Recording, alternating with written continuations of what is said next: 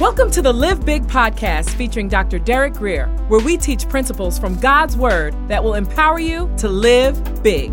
For more information, visit derekgrier.com. Here's Dr. Grier. You had a wayward child. This wayward child goes off into the world and uh, caused a great deal of grief and pain to himself and to his family. But you also had the wounded son. That was the son that stayed home. He was the outwardly faithful child, but he was spiritually wounded on the inside. And when you read the text and take a close look at it, you actually find the father waited for both of these children, both of these sons. And uh, in this text, uh, you see both of them receiving healing and restoration. Verse 11 Jesus continued. This whole chapter, he's dealing with lost things.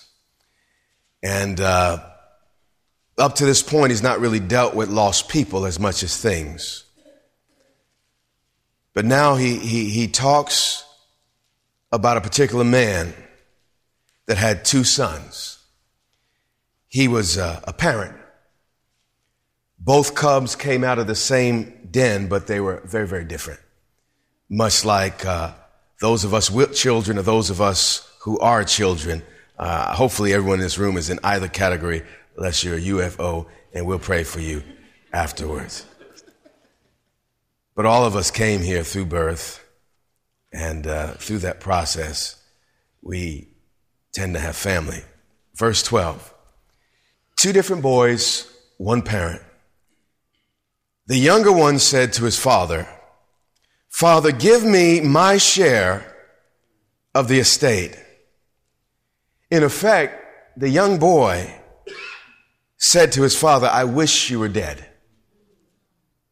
I want your stuff, but I don't want you. How many of you have a teenager? That's some serious stuff.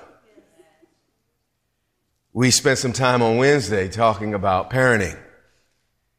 And uh, this week, I, I, have spent a whole lot of time in personal prayer. Uh, I have good kids, uh, but they're growing kids. And they're growing faster than I'm comfortable with. And frankly, looking at them, I want to slow down, slow down. But actually, they're growing naturally and becoming who they should be in the natural order of things. It's just, I'm having a hard time adjusting. And, uh, you know, when you get that age, you kind of stick your chest out a little bit. And uh, things change. You see, and I have to approach all this in a sanctified manner. see, when I was a kid, my brother in law was four or five years older than me, and it seems like from about eighth grade, he was six foot tall, weighed 200 pounds. And as I got into high school, you know, he was, uh, you know, I, he was either out or just, just the last year in. Every time I walked in the room, he'd punch me in my chest for no apparent reason. and it felt like my chest wrapped around his knuckles. I want to cry, but I, you know, I was too scared to hit him back. It's funny as, as I get older, my kid walking around, I feel like doing the same thing. Sometimes for no apparent reason. But in my sanctified self, I've learned to behave. But I, I got to be frank with you. This week, I, have been worried. Um, you know, the great man of faith and power got feet or legs like clay, like everybody else in this room. And um, I've always kind of had this dark spot, a fear about how my kids would develop because I wasn't raised in the church. And I was like, well, since I wasn't raised I don't have this experience and, and, and I'm going to mess this thing up. And it was just a hidden fear. But finally, this week, it really began to surface. And I, you know, you have to pray until you have peace. Do not just pray to do some duty. Pray until there's, there's, there's a knowing that he heard and, and there's, there's a resolution that comes from it. So this week, actually, I was borderline on physical sick, all types of things trying to go in my body, but emotionally, I was just bent out of shape. And the Lord was allowing this thing to surface. It's this fear. this apprehensive I had, apprehension I had about my, my children. Finally, though, near the end of the week, the Lord spoke to me. And, you know, God knows my history. So I, I don't even know if I can do it with the same inflection that he said this with, but it, it was almost a level of sarcasm. It was, son, I have kept you. I can keep them. I came into the kingdom at 20, wild and 20. Crazy things in my mind and my thinking. God got a hold of these boys much younger than he got hold of me. Son, if I have kept you, I, I will keep them. He went on to say, times have changed. And I've been talking to other parents about, man, these some crazy times, man. Turn on the TV, just walk down the street. God said, times have changed, but I have not. But he said something else that was a word of wisdom in my moment that I'm sharing with you. He said, Son, your, your children know, but now they have to decide. And that may sound so simple, but it was so liberating. You see, my kids know what's right. They know what to do. But it's one thing to know the scripture says, love your brother, your mother, your father, your neighbor. It's another thing to do it. And my kids, they're at a place now where they need to translate knowledge into decision. And you watch them and you want to make decisions for them. But the reality is ultimately they're their, they're their own people now. They're getting older. They have to make the decisions. And I, I began to understand the season, particularly in my oldest son's life, who's paying particular attention as I minister this morning. he knows, but he must decide. You've done your job if your kids know. Leave the decision in the hands of God. And it's funny, after really fretting and, and being nervous and upset about this all week, finally, when God spoke to me, peace came. I know that God got my kids. I know that, again, if He can get me, He can get them. And it's not about me being a great parent as much as God being a great God. So that, you know, I'm going to do the best I can to be a good parent. But that took so much pressure off. See, his yoke is easy, his burden is light. I was getting way down. Oh God, what about the mistakes I might be making? I, I have made. Oh gosh, and the weight of it. It's a, it's a heavy responsibility to be a parent. But he took it off. Same boy, just like I kept you, I, I, you know, I am, you know, the great God will keep your boys. So for me, that was liberating. And uh, out of this time kind of comes this parable to kind of wrap things up and put a nice bow on the package. Well, there's a man with two sons, but then the baby of the family. I was talking to one, one of our youth leaders.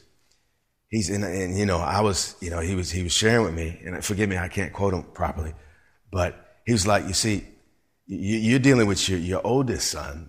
And again, I'm, I'm paraphrasing, but no, no, no. It's the younger son you got to watch out because the younger son got game.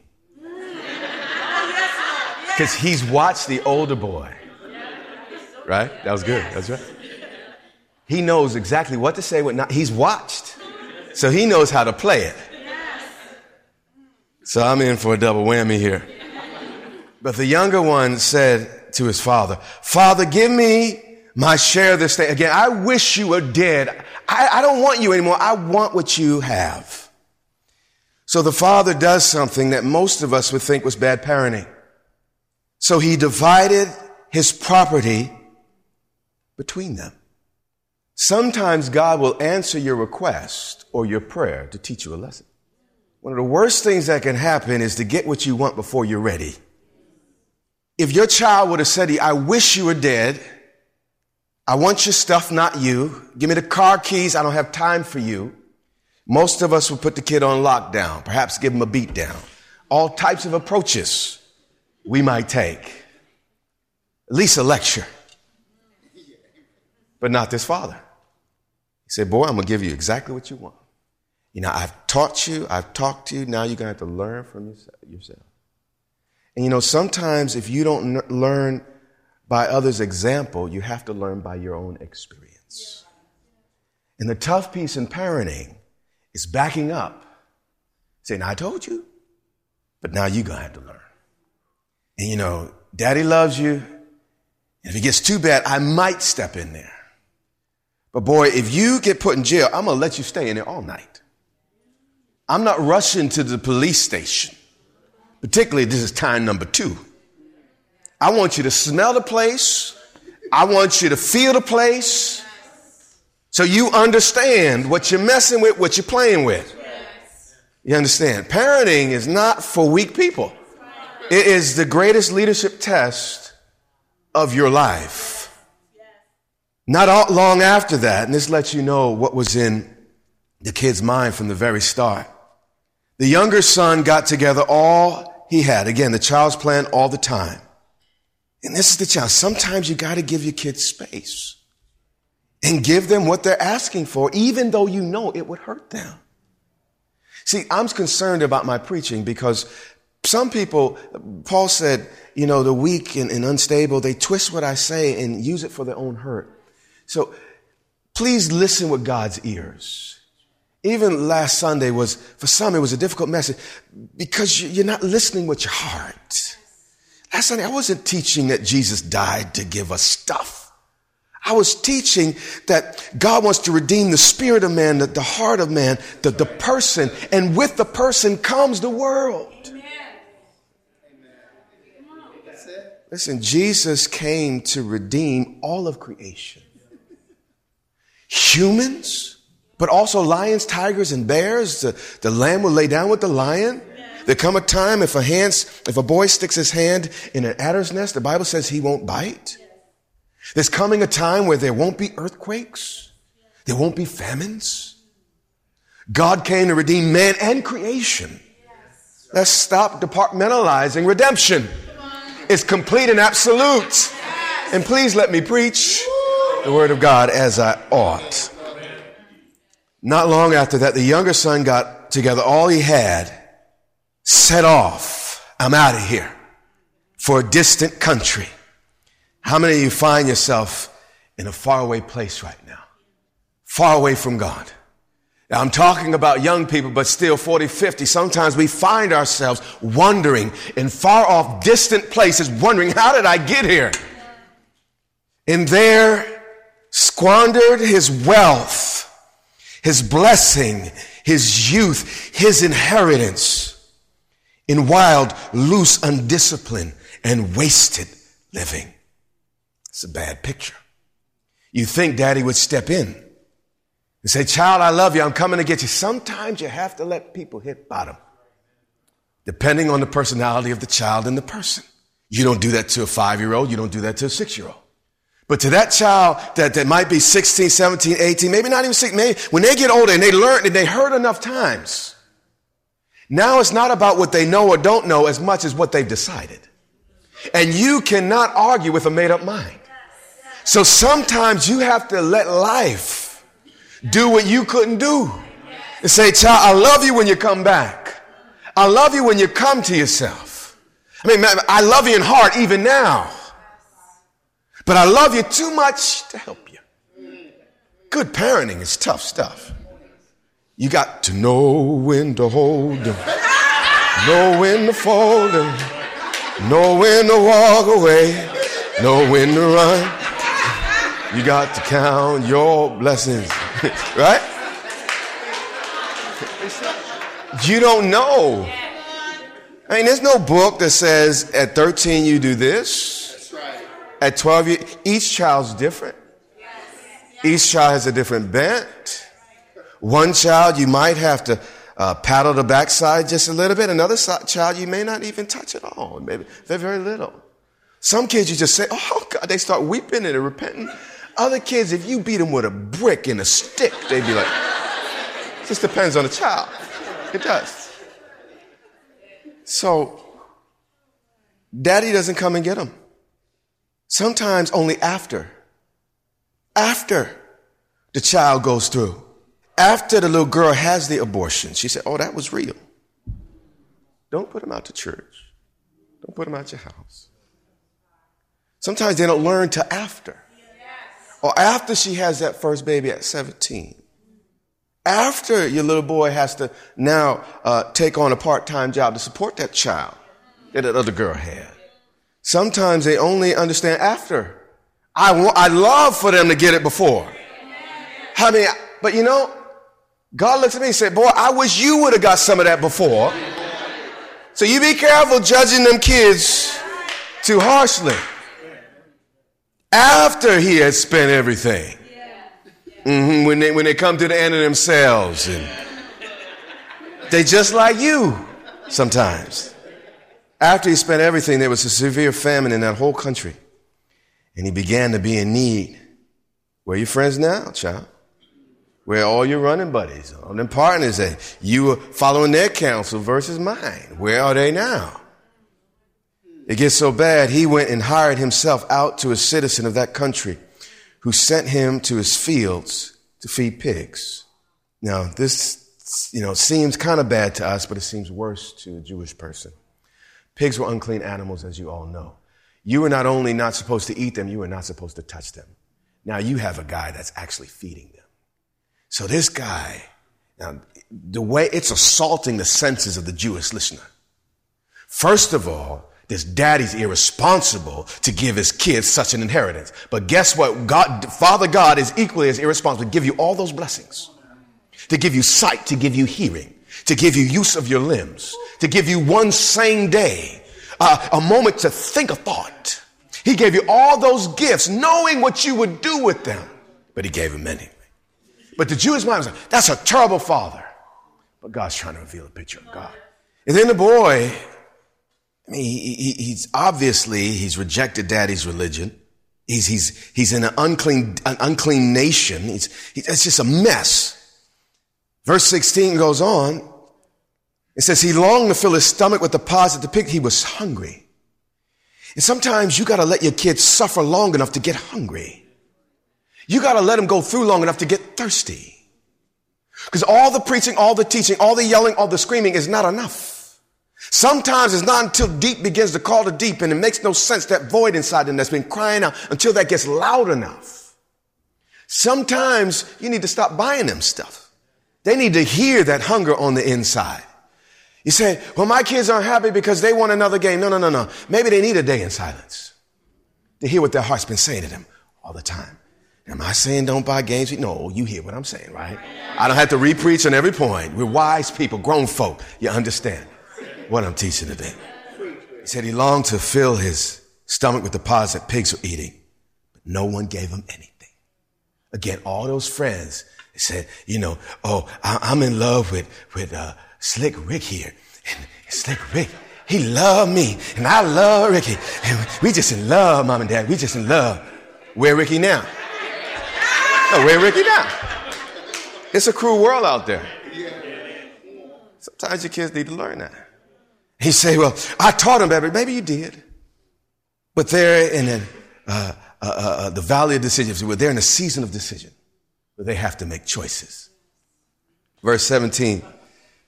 When he came to his senses, we all have moments of temporary insanity. Sin is really temporary insanity. Every time I sin, I've lost my mind for a moment. I've lost my better and higher judgment. But because of the circumstances, and the hunger in his heart and the fact that he remembered a loving father, he was able to come to himself. Your kids may be crazy, and listen, my kids, they're not, they're not there yet. I'm not preaching bad about my children. But your kids may be crazy, but my prayer is that they have a memory of your house, yes. that they have a memory of your love, that, that, that when they have a coming to themselves, that, that, that, that there's a homesickness, there's a longing for that which you developed in their lives for so many years when, when they were young. And that coming home means coming back to you, but also coming back to your God. He said, how many of my father's hired men have food to spare? Again, homesickness. See, you, some of your kids don't have that yet because they haven't gone far enough away. Don't fight with them. I mean, use wisdom. Sometimes you got to let them go. And after a while, though, train a child in the way they should go. But when they're old, they're not depart. There's a homing device in all children that'll make them want to come back home. How many of my father's men had food to spare? And here I am starving to death. So, you know, daddy was right, he says. Daddy was right. But he also understood something about daddy. Daddy's righteousness did not supersede his love. That's important. I can be right all day long, but child, I love you. I don't care how right I was and how wrong you are. I love you. That has to be the heart of the waiting father. You go through your times of wondering. You go through your times of being that wounded brother in the church, and we'll get to him in a moment. You have been listening to the Live Big podcast with Dr. Derek Grier. For more information, visit derekgrier.com or follow Dr. Grier on social media.